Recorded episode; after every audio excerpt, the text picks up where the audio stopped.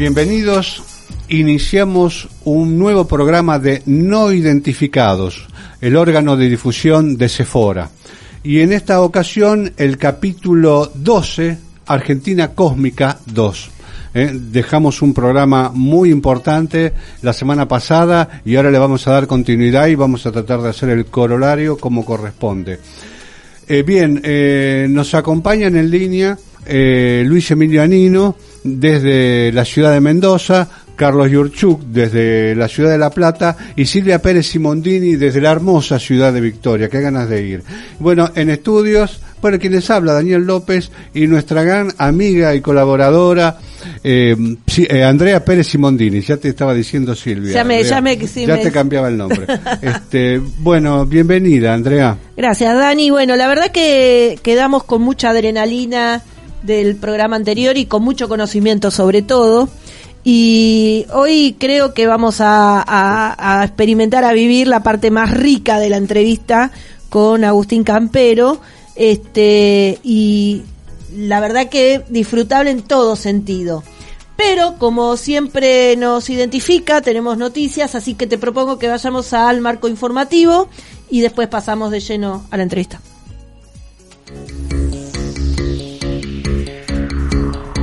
Noticias OVNI. Información identificada.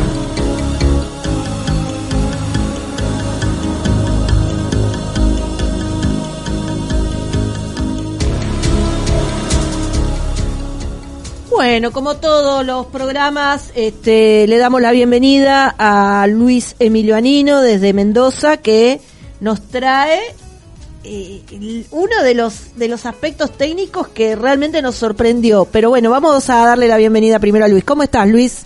Hola, Andrea. Hola, Daniel. ¿Qué tal? ¿Cómo andan?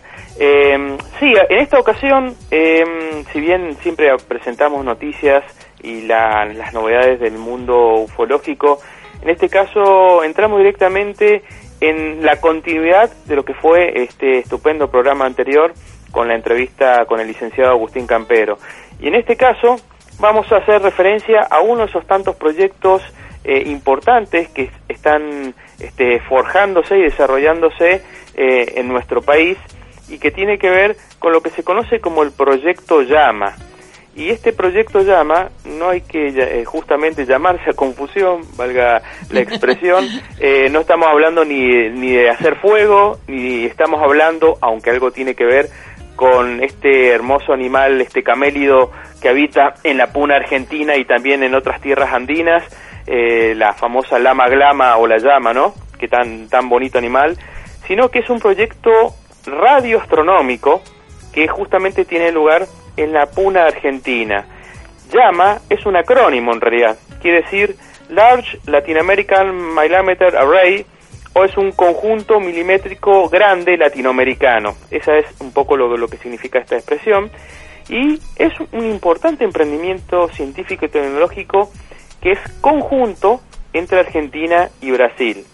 El propósito justamente es instalar un radio observatorio en, en, estos Andes andinos, eh, argentinos, bien digo, a gran altura, son 4.800 metros de altitud y eh, en este caso, este radio observatorio va a operar en las longitudes de ondas milimétricas y submilimétricas, tal cual señala este acrónimo. Eh, en un primer momento, eh, lo que se instala es una antena de 12 metros de diámetro, pero la expectativa es que se pueda sumar una segunda antena también a ser instalada en este lugar. Este proyecto llama eh, se, está, se está instalando, se están estableciendo las distintas eh, eh, partes de infraestructura que componen ese conjunto y que va a estar ubicado justamente en la puna de Atacama, en la porción noroeste de, nuestra Argentina, específicamente en la provincia de Salta, en, un, en una localidad o en un punto que se conoce como Alto Chorrillos, y esto también es importante tenerlo presente, va a estar situada a unos 180 kilómetros al sudeste de otro conjunto científico, esta vez situado en la vecina República de Chile, que es un observatorio conocido como el Atacama Large Millimeter Sublimiter Array, conocido como ALMA, que podría decirse que este eh, el llama argentino brasilero es una suerte de, de primo de los hermanos trasandinos, ¿no? Es un conjunto que este, comparte algunos aspectos tecnológicos que están situados del otro lado de la cordillera. Eh, en este caso hay un compromiso no solo internacional, sino también provincial, ya que el gobierno de la provincia de Salta asignó un área de 400 hectáreas, una superficie muy importante para este proyecto, eh, y que va a estar situado a unos 20 kilómetros en línea recta del el pueblo eh, muy conocido de aquella zona, San Antonio de los Cobres. Allí es donde se va a instalar lo que serían los laboratorios, las oficinas y los alojamientos para el personal que va a estar operando este, esta antena, que va a ser una operación remota, es decir, la antena va a estar situada a unos 20 kilómetros de distancia y va a ser operada desde San Antonio de los Cobres. Esta antena, que es eh, un plato, como solemos ver cada vez que hablamos de radiotelescopios y que dije que tenía 12 metros de diámetro, es eh, construida por una empresa alemana y allí vamos viendo un poco lo que señalamos en el programa anterior, estos distintos actores internacionales que van participando. Son proyectos grandes donde participan muchos países. Eh, y como bien señalaba, esta antena es eh, prácticamente gemela o muy parecida a la que utiliza el proyecto situado en Chile, ALMA. Este radiotelescopio, bueno, va a tener justamente receptores muy similares a, lo de ALMA y eh, si bien eh, en un principio va a operar como un telescopio single dish o de antena única, es decir, va a estar operando individualmente, en el futuro se espera que se integre y constituya una red mucho más amplia operando conjuntamente con otros conjuntos como eh, además del ALMA que he mencionado previamente, otro que se denomina APEX, que también está situado en, en Atacama del lado chileno, y el em, conjunto se llama ASTE. Son varios conjuntos que cada uno opera de una manera individual, pero que luego eh, terminan interconectándose y constituyendo como una red grande. Todos terminan funcionando como si fueran un oído gigantesco apuntando hacia el cosmos. Em, eh, existe, y esto también es importante señalar, una red de colaboración donde participan instituciones argentinas muy importantes, como la que señalamos en nuestro anterior programa, el Instituto Argentino de Radioastronomía, el IAR, y también el Instituto de Astronomía y Física del Espacio, conocido como IAFE. También hay otras instituciones de Brasil, como el Instituto de Astronomía, Geofísica y Ciencias Atmosféricas de la Universidad de San Pablo, el Museo de Astronomía y Ciencias Afines, el Centro de Radioastronomía y Astrofísica Mackenzie, la División de Astrofísica del Instituto Nacional de Ciencias Espaciales, el Departamento de Ingeniería de Sistemas Electrónicos de la Escuela Politécnica de la Universidad de San Pablo. Recordemos que es un proyecto argentino-brasilero, pero también se suma y se va ampliando ¿no? las colaboraciones el Departamento de Astronomía de la Universidad de Concepción y el Departamento de Astronomía de la Universidad de Chile, ambas lógicamente del vecino país trasandino, y también desde los Países Bajos de Holanda, la Radboud University de Nijmegen y también la Netherlands Research School of Astronomy, la sigla es NOVA. Eh, y bueno, acá hay que también tener en cuenta un aspecto muy importante y es por qué se instala en la Puna, en una zona tan alta y tan, tan alejada de todo. Y es que el vapor de agua en la atmósfera es un importante obstáculo para eh, las observaciones astronómicas eh, justamente en las longitudes de ondas milimétricas y submilimétricas en las que va a operar este proyecto llama. Eh, por eso es importante justamente que este proyecto se instale en una zona de, gran sequedad, es un, aspecto clave. Y mm, saliendo de este aspecto medioambiental que de alguna manera define las posibilidades de funcionamiento de este proyecto, también eh, es importante tener en cuenta cuáles son las áreas científicas en las que se va a apoyar y se va a orientar llama. Uno de ellos es el estudio de los agujeros negros y sus discos de acreción. Otro es el de la evolución molecular del universo y su conexión con la astrobiología.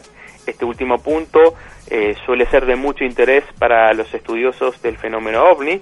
Y finalmente la estructura en espiral de la galaxia. Eh, hay un conjunto de distintos objetos de estudios, eh, va a estudiar las galaxias, va a estudiar los chorros astrofísicos y la emisión máser, va a estudiar las altas energías, el medio interestelar galáctico intergaláctico, objetos estelares y eh, planetas, en este caso eh, hago un punto acá porque eh, va a estudiar algo que ya me hemos mencionado también en otras ocasiones, que son los exoplanetas, en este caso exoplanetas extrasolares pero cercanos al Sol, es decir, serían exoplanetas de nuestro vecindario cósmico más inmediato, ¿no? Y finalmente estudios del Sol. Es decir, como pueden ver, es un conjunto amplio de objetos de estudio, todos relacionados con eh, un conocimiento científico y astronómico muy elevado y por supuesto con una amplia colaboración internacional. Así que eh, todavía, esto hay que tenerlo presente, todavía no está operativo, este, faltan eh, varios aspectos de la instalación para que pueda estar funcionando finalmente, pero se nota a las claras de que va a ser un, un proyecto sumamente importante para nuestra ciencia nacional y por supuesto para integrarnos en el gran conocimiento científico que se desarrolla en todo el mundo. Excelente la, descripción, eh, Luis, este, de lo que el potencial de este proyecto. Te, te, invito, tenemos a eh, una, una intervención, un comentario de quién va a coordinar todos los equipos operativos desde el lugar. Eh, ¿Te parece que le escuchamos? Sí, por favor. Soy Gloria Dubner, eh, soy investigadora en astrofísica, miembro del comité directivo del proyecto Llama, a instalarse en la Puna Salteña. Vine una, una visita, este, una entrevista con el intendente y el consejo deliberante para presentarme, eh, informarme e informarles los progresos del proyecto el proyecto Llama consiste en la instalación de una antena de 12 metros de diámetro. Una antena es, este es un radiotelescopio, o sea, un telescopio para observar el cielo en ondas de longitud de onda del orden del milímetro o submilímetro. Ese es un instrumento muy especial. Eh, hay otros en el mundo eh, pero cuando, pero este tiene la peculiaridad, por un lado, la enorme ventaja de ser el primero en Argentina con esta calidad. Eh, este es un proyecto de Argentina y Brasil y además tiene una ubicación estratégica que se encontró en Salta, no solo por la altura, la ubicación este, por encima de los 4.800 metros de altura, que es lo que requiere este tipo de ciencia, sino que además está ubicado a 180 kilómetros del gran complejo radioastronómico ALMA en Chile, y cuando operen en conjunto, nuestra antena con el conjunto de antenas en Chile va a multiplicar por 10 la definición, la calidad de visión de, alma que hoy día es el mejor instrumento con que se cuenta en el planeta.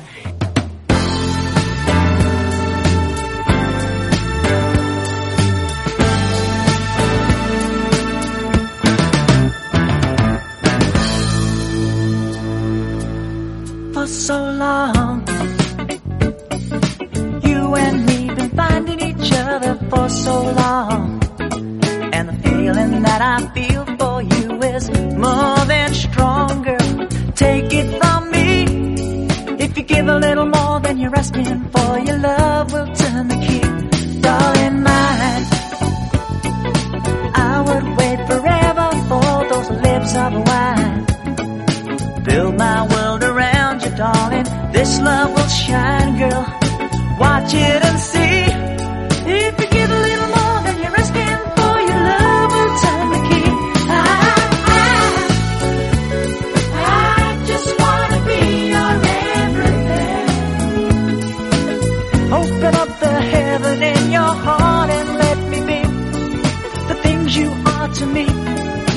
Santa Bella.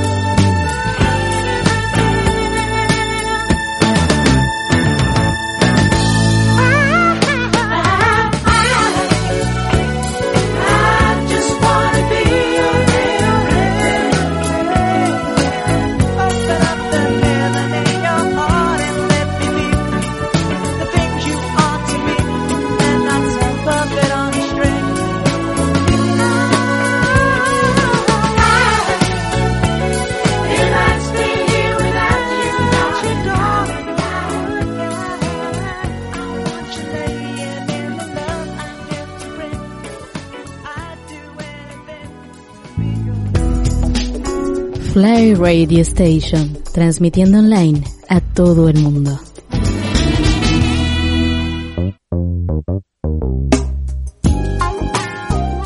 Bien, iniciamos el bloque 2 de este eh, programa número 12, ya número 12 de no identificados, desarrollando el segundo programa de Argentina Cósmica o Argentina Cósmica 2. ¿eh? Eh, en esta ocasión vamos a arrancar directamente porque tenemos una entrevista que es bastante extensa, este, con este, las opiniones este, y la exposición de Campero sobre el programa espacial. Vamos directamente a la grabación. Yendo más de lleno a- al tema espacial, ¿cómo nos observan hoy desde, desde el mundo, ¿no? con todo nuestro desarrollo espacial? ¿Y ¿Cuál, es, ¿Cuál sería como el objetivo más importante de, de- de Argentina en, este, en esta proyección espacial? El objetivo más importante Sí. para nosotros es generar empleo. Y las empresas de alta tecnología o la alta tecnología eh, es lo que tiene que hacer Argentina en el futuro, lo ti- tiene que multiplicarlo. Y eh, ahí en, en materia espacial nosotros tenemos muchas competencias, con lo cual te diría que al menos nuestra visión es que eso tiene que generar trabajo, tiene que generar competitividad. eh, de hecho, está demostrado que genera mucho trabajo y que con esto tenemos que ser competidores de escala internacional y tenemos esa capacidad. Así que todos los esfuerzos que se hagan alrededor de eso están totalmente justificados y son pocos, tenemos que esforzarnos muchísimo más. Em, después, eh, respecto a el tema de tener las tecnologías de lanzamiento y todo eso, Argentina tiene que avanzar en eso, también con esa orientación, ¿no? Porque, porque es- es- hay algo que hay que discutir bastante, porque no tenemos por qué dedicarnos a hacer todo, de, de- ni tener todos los, los servicios relacionados con la industria satelital, pero eh, Argentina en eso también tiene competencias que ha desarrollado con el tiempo. Ahora, ah, por eso a mí la orientación que más me gusta es aquella que, que piensa que no da puntada sin hilo en el sentido de que todo lo que hagamos tiene que tener un impacto en el mundo productivo y en el mundo, de- de, digamos, laboral. Y generar fuentes de trabajo calificadas Fuentes de en este caso. ¿no? empresas, Claro. Este, eso genera muchas oportunidades. Eh, la industria espacial es una industria que va a crecer mucho, los usos de la información satelital, sobre todo observación de la Tierra, eh, va a crecer muchísimo. Y después está la cuestión del conocimiento. ¿no? Argentina eh, se asocia con otros países para tener, por ejemplo, datos de observación del espacio por satélites de espacio profundo. O satélites que, digamos que no tienen como misión observar la Tierra y antenas de espacio profundo y ahí también nuestro interés además del interés de generar trabajo generar conocimiento que puede derivar en eso es el avance en sí mismo del conocimiento y contribuir a que la humanidad pueda este, avanzar en las grandes preguntas que nos hacemos respecto al origen del universo, respecto a las características de, de donde vivimos, a las características propias de nuestra vida, un montón de interrogantes eh, que la especie ha tenido desde que re- reflexiona sobre sí misma, así que también eso es parte de nuestro interés, ¿no? el interés científico. Bueno, Y me- en esa búsqueda, Sí. ¿hay programas activos hoy en Argentina de cooperación internacional que se puedan identificar? Sí, nosotros tenemos en uso de antena de espacio profundo, tenemos acuerdos con eh, las dos agencias espaciales que tienen eh, antenas en la Argentina, junto con la Argentina, son eh, estaciones espaciales de, eh, eh, digamos, mixtas. Con la, tenemos una en Malargüe con la Agencia Espacial Europea Sí. y tenemos una en, en Neuquén con la Agencia Espacial China, que ambos, en ambas antenas, además de que ahí hay especialistas argentinos, además de los orígenes de, esos- de esas regiones, de la Unión Europea y de, de China, en el otro caso, eh, tenemos la posibilidad de usar un porcentaje del tiempo de observación para eh, científicos de nuestro país. Y eso sí, eso está siendo usado, no del modo que nosotros nos gustaría, por eso en este momento la Comisión Nacional de Actividades Espaciales, la- nuestra agencia espacial, que es la que se encarga de eso en la Argentina, de usar ese tiempo a través de la CONAE se hace, eh, ha lanzado una convocatoria que es abierta para que los científicos y las instituciones científicas y académicas presenten sus propuestas de para qué quieren usar ese tiempo en la observación de que sus Claro. proyectos. Eh, así que ahí tenemos eso. Después la Argentina forma parte de consensos internacionales de uso de antenas internacionales también.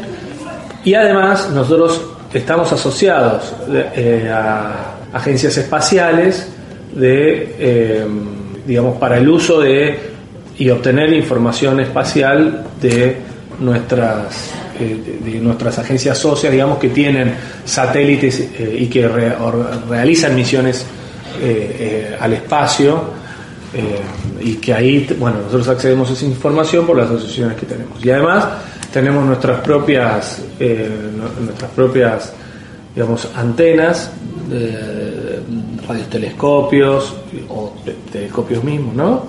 Que los tenemos solos o asociados con otros países, como por ejemplo uno, un- uno que estamos, una antena que, antena que estamos instalando en San Antonio de los Cobres, que se llama el proyecto Llama llama, sí.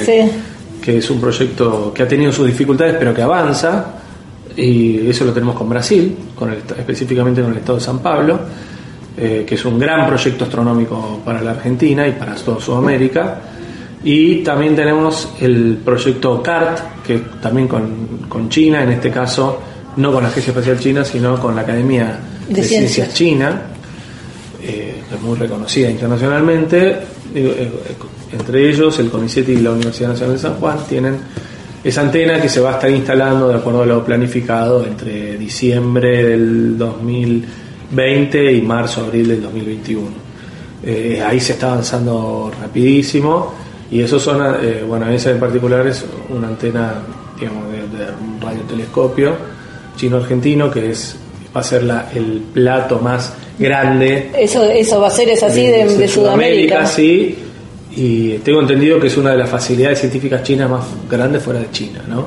Por supuesto, como siempre hay fantasmas alrededor de esto, que cabe aclarar que estos son proyectos exclusivamente científicos. Eso- eso te iba a preguntar, Tienen sí. fines científicos, ahí los acuerdos que hemos firmado son clarísimos al respecto y aparte no nos pronunciamos solamente nosotros, ciencia y tecnología, sino para avanzar en esto también se, pro- se pronunciaron el Ministerio de Defensa y Cancillería, ¿no? que, que para nosotros es un requisito indispensable y está claro y toda la comunidad científica lo tiene bien identificado que tiene esos fines y está muy bien Sí. y, y lo tenemos que hacer. Argentina tiene una política de cooperar internacionalmente y con todos los países que quieran trabajar por el bien de la humanidad y uno de los mejores puentes para esa cooperación siempre es la cooperación científica. Cabe aclarar también que nosotros hemos invitado a la Agencia Espacial Norteamericana, a la NASA, a también a que instale una, una este, antena para observación acá en el Cono Sur eh, en Argentina, que ha sido muy bien recibido esto, y la Argentina tiene ese interés de, ser también eh, eh, un, lugar en donde las principales instituciones científicas del mundo puedan venir a compartir con nosotros su tecnología y que contribuyamos de esa manera también al avance del conocimiento. Agustín, sabemos de que han logrado eh, crear algo muy buscado, ¿no? El Centro Sí. de Astrofísica Internacional. Sí, efectivamente, el pasado miércoles, la, digamos la primera semana de noviembre, Lino sacó una resolución que fue muy, muy trabajada, que fue la creación del Centro Internacional de Astrofísica Observacional, que básicamente lo que hace es poner bajo un mismo paraguas todos los proyectos, eh, todas las iniciativas, grandes iniciativas astronómicas como CART, Llama, Cubic, eh, Abras, Toros, Pieroyer, Amiga y el laboratorio, el proyecto este que le comenté de Agua Negra que se llama Andes. Eh, es un paraguas que para estar mejor coordinados, para que la comunidad científica de todos estos proyectos estén más involucrados en todos los proyectos para generar sinergias y sobre todo para lograr una mayor internacionalización de estos proyectos. Esto es bueno para proyectar nuestras facilidades científicas al exterior, es muy bueno para internacionalizarlo más, para que vengan más científicos a estas facilidades y, demostrar que Argentina es un buen un buen protagonista de todo este tipo de proyectos, porque necesitamos más proyectos de este tipo acá en la Argentina, y para acceder a financiamiento internacional también, son proyectos muy caros, y, bueno, y hay muchos países y muchas comunidades científicas que están interesados en participar, así que nosotros creemos que esta va a ser una buena plataforma para, para que esto avance. Y quienes han sido designados como los directivos de esto son el doctor Echegoyen, que es el director de Piroyer, y el doctor Romero, que es el, en este momento el, director del Instituto Argentino de Radioastronomía, que son sub- un- científicos sumamente reconocidos, súper profesionales, muy exitosos en proyectos de gran envergadura. Así que eh, dejamos, y y es- esto fue algo muy pedido por la comunidad de, de, astrofísica de Argentina, así que entendemos que va a funcionar bien. Fly Radio Station, el mundo de la aviación y la mejor música.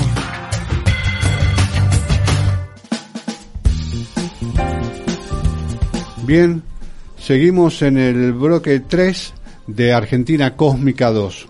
Eh, Andrea, tenemos que hacer una introducción con respecto a lo que sigue. Sí, bueno, eh, como vemos, este, todo el desarrollo de, de, de- de búsqueda de, de estas, de estas misiones, este, proyectos que desarrolla Argentina con distintas antenas y distintos proyectos. Él lo mencionó bien, el Piraugir en, en Mendoza, en Malargüe. En un momento yo gra- grafiqué graciosamente como que Malargüe se estaba convirtiendo en la capital este, de la búsqueda de señales o de proyectos de esta índole.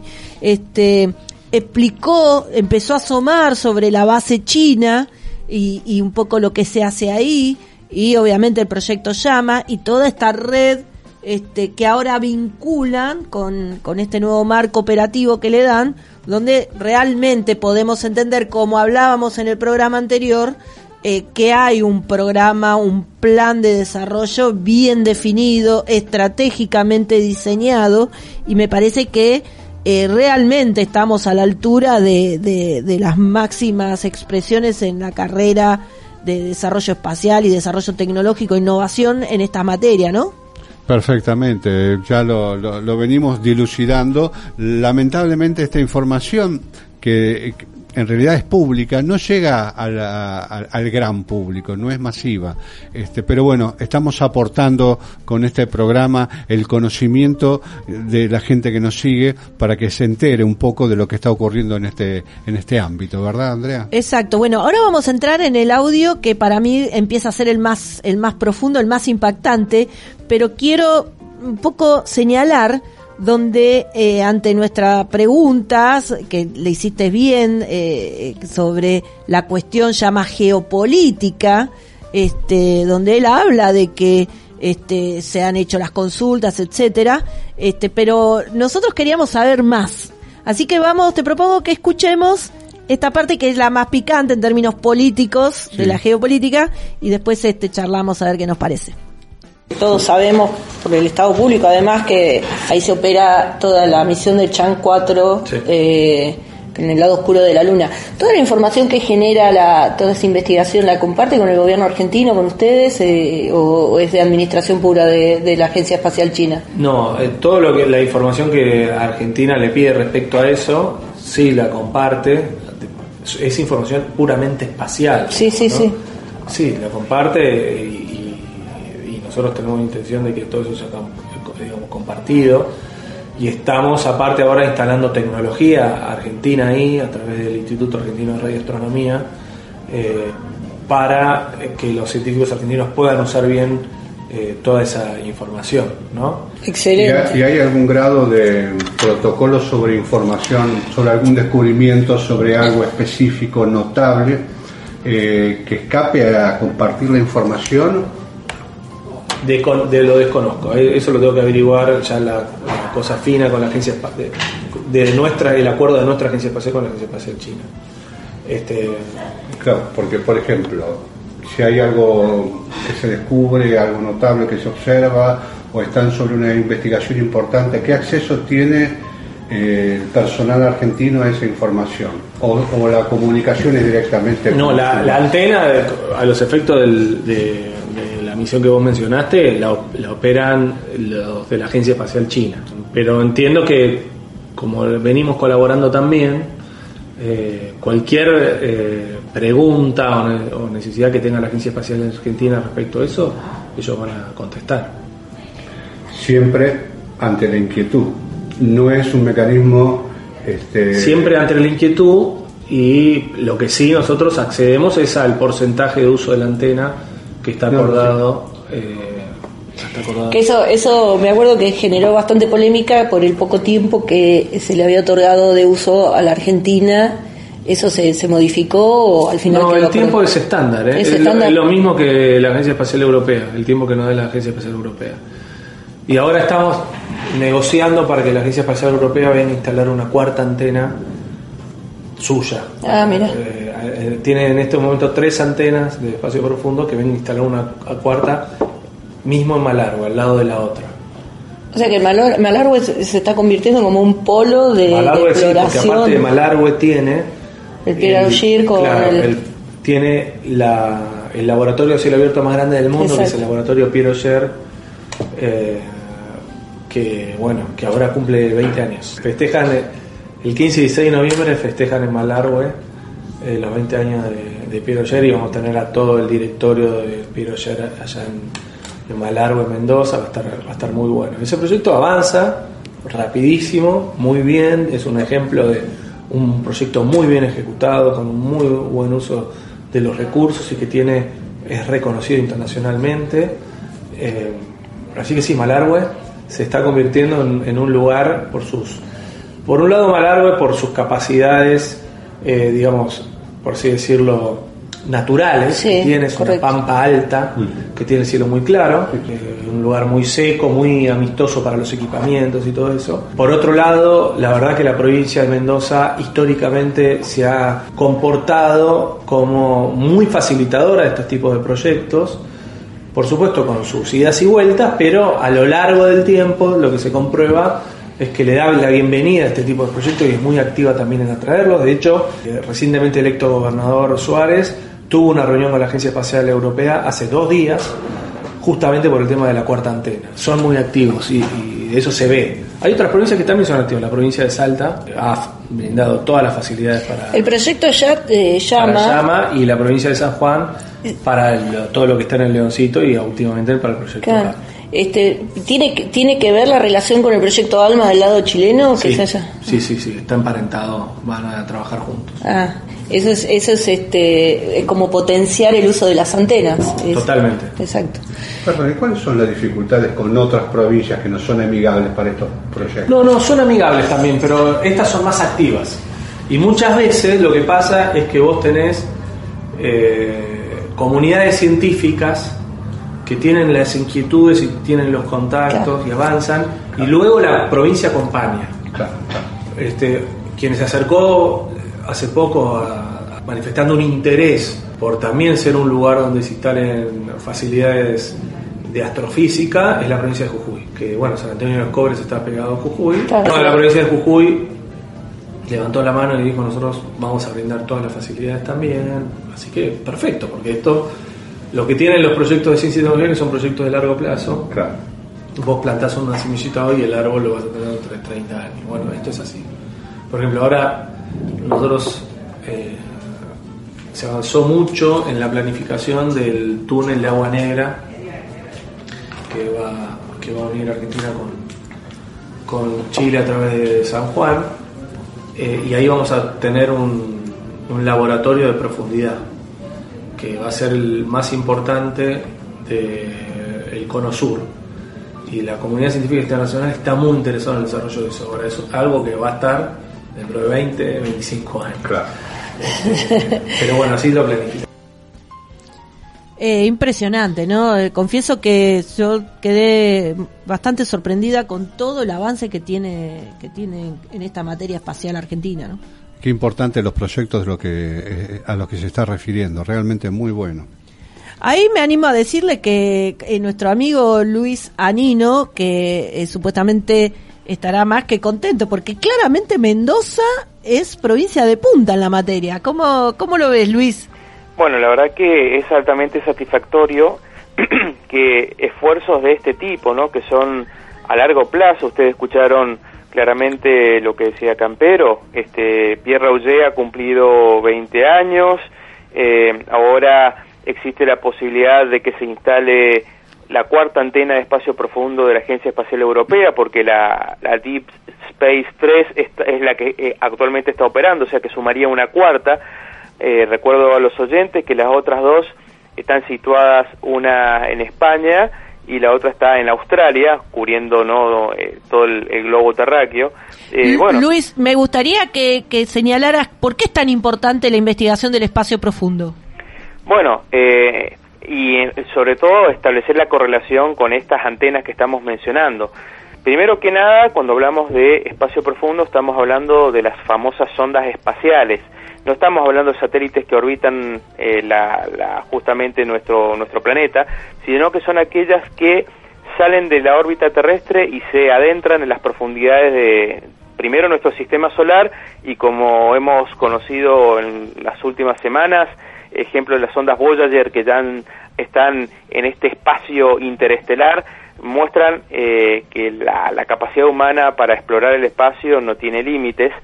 Y bueno, eh, sucede que justamente para poder mantener un enlace o una conexión con estas ondas, eh, es importante tener antenas desplegadas en distintas partes del mundo, porque nuestro planeta rota y al rotar eh, cada vez que una antena eh, pierde conexión con estos eh, con estas ondas necesita engancharse automáticamente con otra antena que esté situada en otra parte del mundo para no perder la comunicación la conexión con estas ondas actualmente la agencia espacial europea tiene este proyectos o incluso sondas que están este, orbitando Marte que ha sucedido con, Saturno con Júpiter bueno con distintos cuerpos celestes y no solamente Europa, lógicamente las principales potencias espaciales también eh, hacen hacen lo mismo, tener eh, estas antenas instaladas en distintas partes del mundo. Así que bueno, este el objetivo básicamente es eso, es mantener enganchadas a estas ondas espaciales que justamente se re remontan al espacio profundo con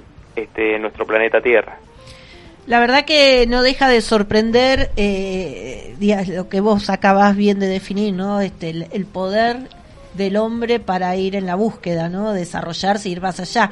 Yo recuerdo cuando hace ya unos 10, 12, 15 años quizá atrás se lanzó la sonda Cassini, Exacto. que fue todo un, una, una, extraordinaria sí, sí. conquista que sí, fue dentro de los ámbitos de nuestra galaxia. Estamos hablando ahora de eh, viajes interestelares, realmente es impresionante. Este, la verdad que es conmovedor saber el, el, el éxito que tiene el hombre en su exploración, ¿no? Sí, y bueno, llevando a Argentina todo esto, eh, la ubicación de Argentina es privilegiada por sus cielos este, cordilleranos que presentan las condiciones para que justamente se puedan compartir estos proyectos internacionales. La naturaleza nos está favoreciendo. Nos está favoreciendo y mucho. ¿Mm? Los invito a ambos ahora que vayamos a un, un breve receso con un tema musical y vamos a entrar eh, a la parte donde todo el mundo quería hacer la gran pregunta es la búsqueda de vida extraterrestre.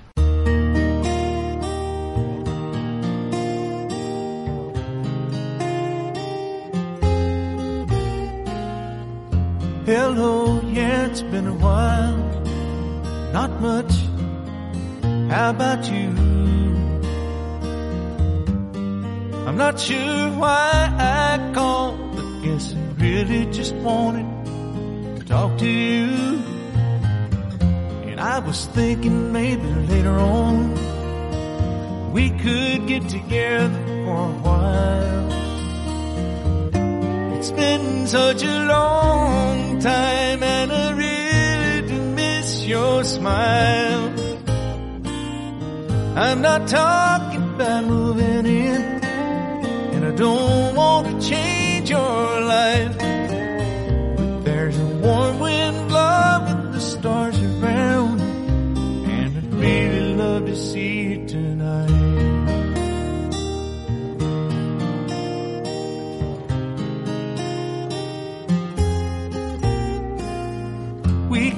walking through a windy park or take a drive along the beach. Stay at home and watch TV. You see, it really doesn't matter much to me. I'm not talking about moving in, and I don't want to change your life. There's a warm wind love to see you tonight. I won't ask for promises, so you don't have to lie. We both played that game before. Say I love you, say goodbye. I'm not talking about moving in, and I don't want to change your life.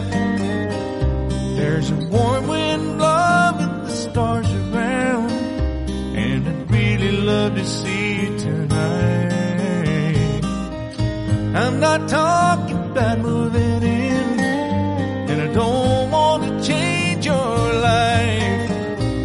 There's a warm wind blowing the stars around, and I'd really love to see you tonight.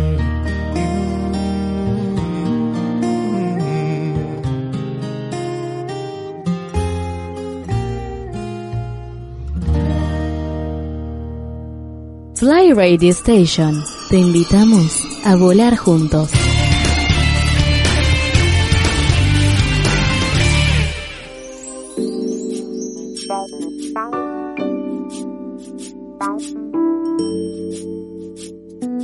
Bueno, Luis, entramos en el último bloque. ¿Qué, qué nos, nos sorprenderá esta, esta última etapa?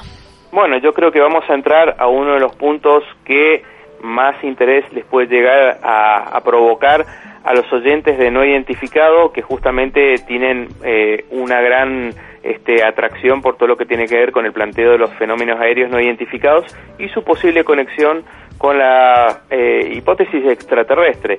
Y es justamente que, que el licenciado Campero nos cuente, nos, nos comente eh, cuál es el rol o cuál podría ser el rol de la Argentina en esto de la búsqueda de vida extraterrestre, si existe algún proyecto activo, si es factible de hacerse, cuál es la verdadera situación al respecto. Eh, ¿Qué les parece si escuchamos este audio?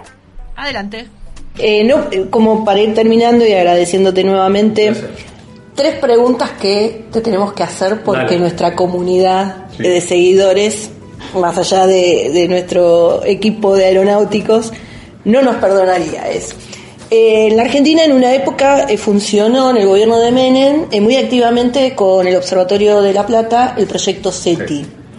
Eh, es- eso siguió, continuó observatorio? el Observatorio de, de Radioastronomía de La. Plata. El IAR, el IAR, el. ¿Sigue activo eso? ¿Argentina tuvo algún, alguna no, comunicación? No sigue activo. No, y eso creo que eh, bajó mucho el interés eh, por parte de Estados Unidos de eso.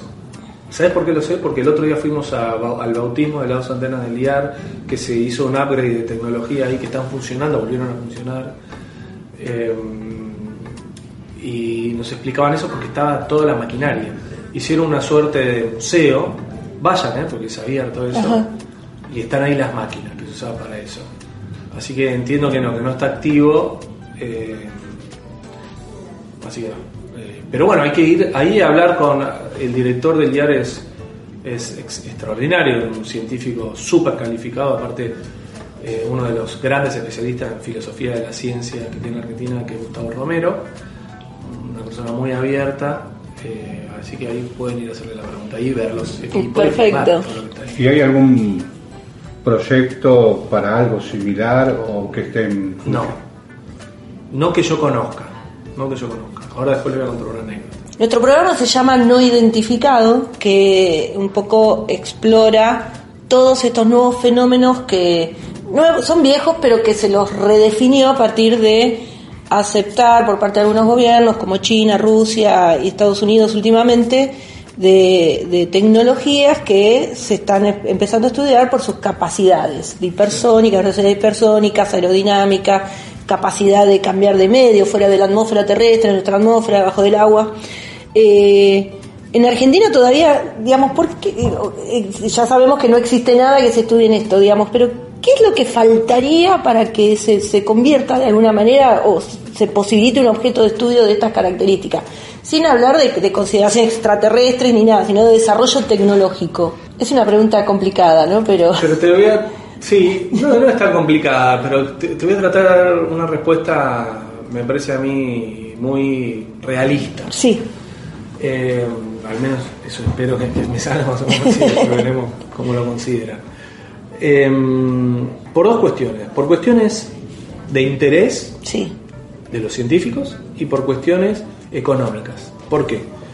Porque los países que tenemos menos recursos para desarrollar ciencia y tecnología, eh, tenemos que priorizar qué es lo que desarrollamos. Y nosotros entendemos que hay otros países que tienen muchísimos más recursos y en todo caso nosotros podríamos asociarnos a ellos y, formar parte de... De hecho somos parte de una comunidad internacional, la ciencia es muy globalizada, felizmente. Eh, y entonces entiendo ahí que la, estrategia argentina debería ir por ese lado, ¿no? Nosotros no podríamos estar invirtiendo plata en, e- en eso, por un lado. Por otro lado, una gran parte de la comunidad científica argentina eh, digamos, investiga por la curiosidad, y está bien, ¿no? La curiosidad es uno de los grandes motores del avance del conocimiento. Eh, te diría quizás el- uno de los más indispensables, ¿no? Eh, y quizás la comunidad científica en los últimos años no se ha visto interesado, los científicos, o no tenemos muchos científicos muy interesados en esa rama. Ahora bien, el otro día cuando hablábamos con el profesor eh, doctor Shinseng Li, que es el director del proyecto CAR del, del radiotelescopio chino-argentino que se está instalando en la provincia de San Juan, en, en una reunión una persona no especialista en tecnología le preguntó, y bueno, ¿y con esto van a ver si hay vida extraterrestre?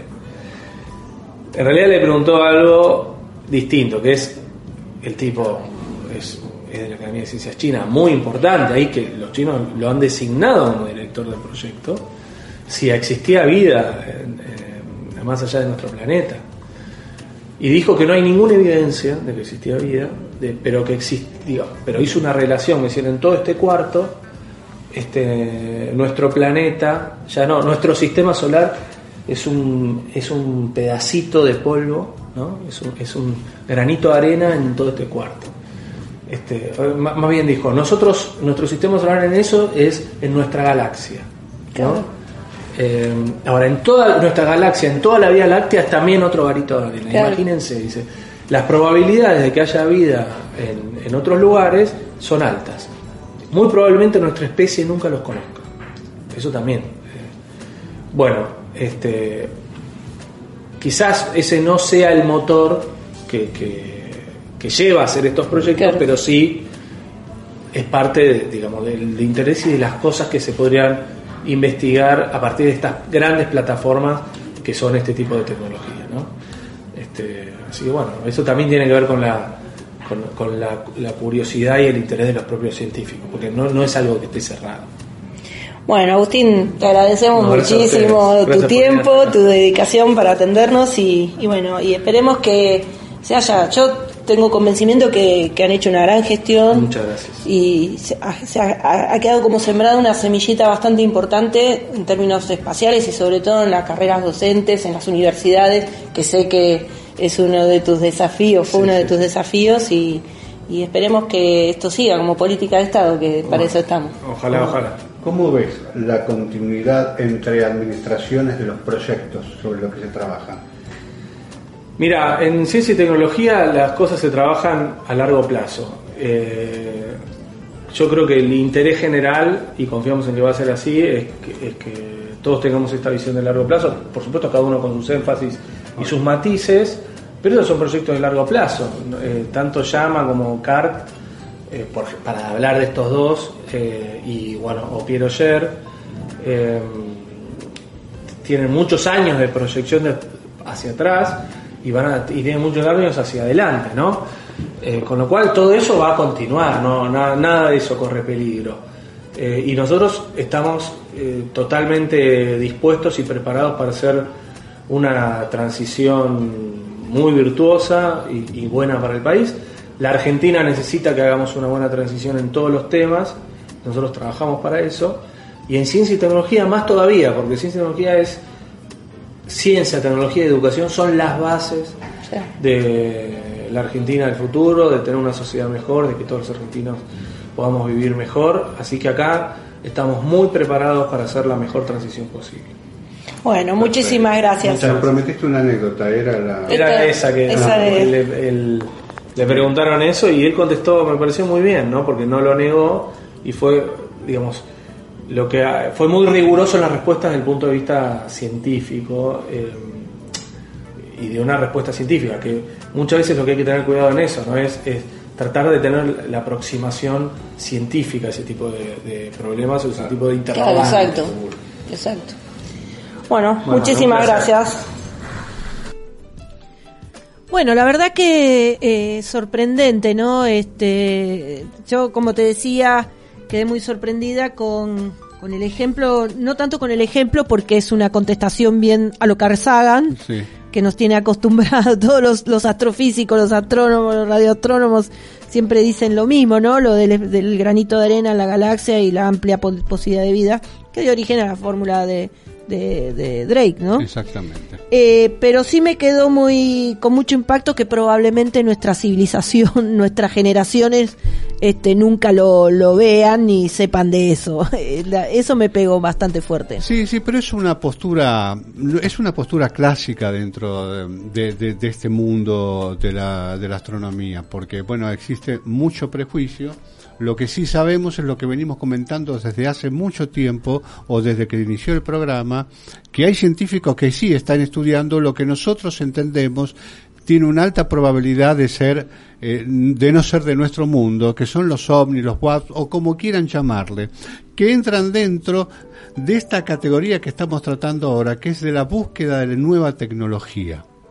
Ahí se juntan esos dos mundos. La extrañeza del fenómeno ovni con una tecnología imposible, con los materiales, los ultramateriales, despertando la atención de las potencias porque abrirían una nueva época tecnológica en cuanto a la exploración del espacio y una suerte de reconocimiento vedado todavía de que estas tecnologías no son naturales, sino por, por supuesto están creadas por alguien. Ese alguien es el, el verdadero vedado, el, ver- el Exacto. verdadero este, eh, negado. Pero bueno, estamos en el camino de buscar respuestas. No nos tenemos que desilusionar porque un astrónomo nos diga no, nunca más o jamás. No, los jamases no existen. Los jamases no existen. Es cierto, coincido con lo que decís. Luis, ¿tu conclusión?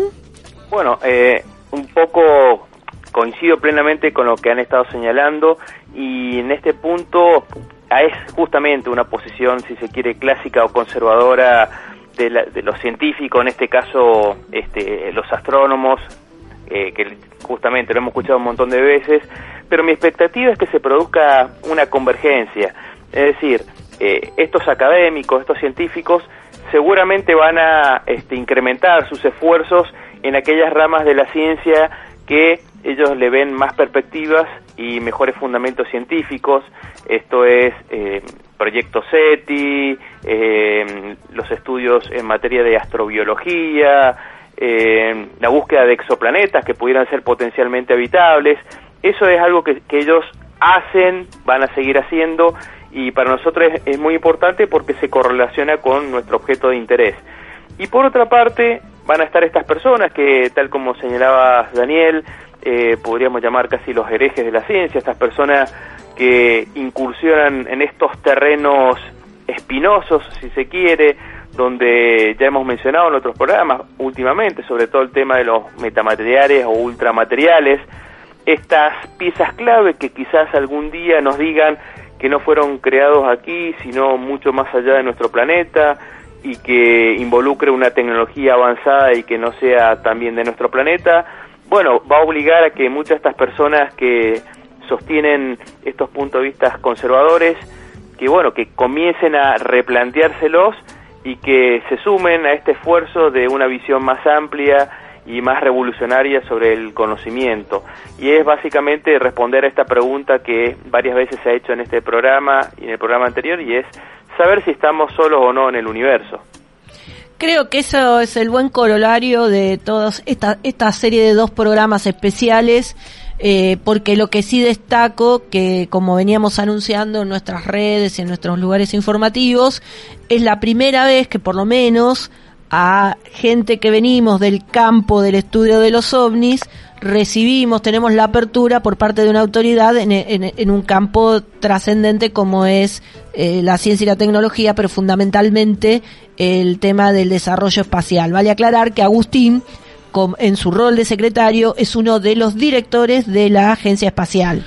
Así que creo que eso adhiere un poco a lo que acabas de mencionar, Luis. Sí, eh, digamos que es la primera vez que yo conozco en la historia de- del estudio de los ovnis que un funcionario de tan alto rango se expide por lo menos en la opinión personal y en algunos conceptos que nos acercan más o menos a la visión general del mundo de la ciencia. Para nosotros es un logro.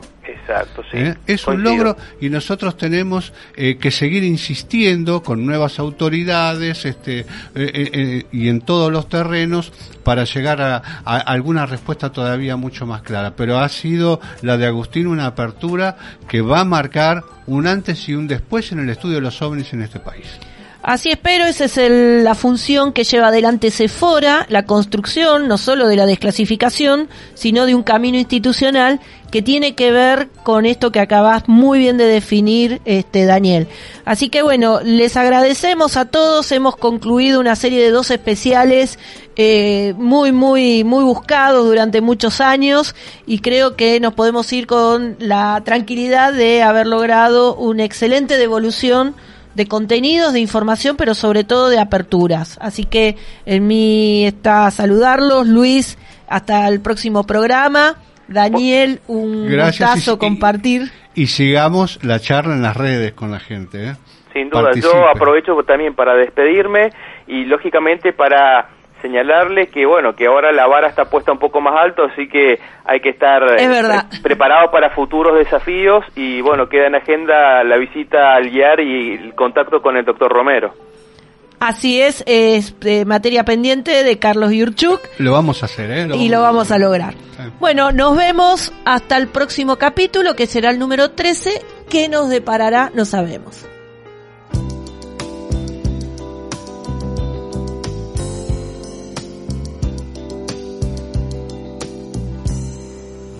Us in the park, strolling the summer days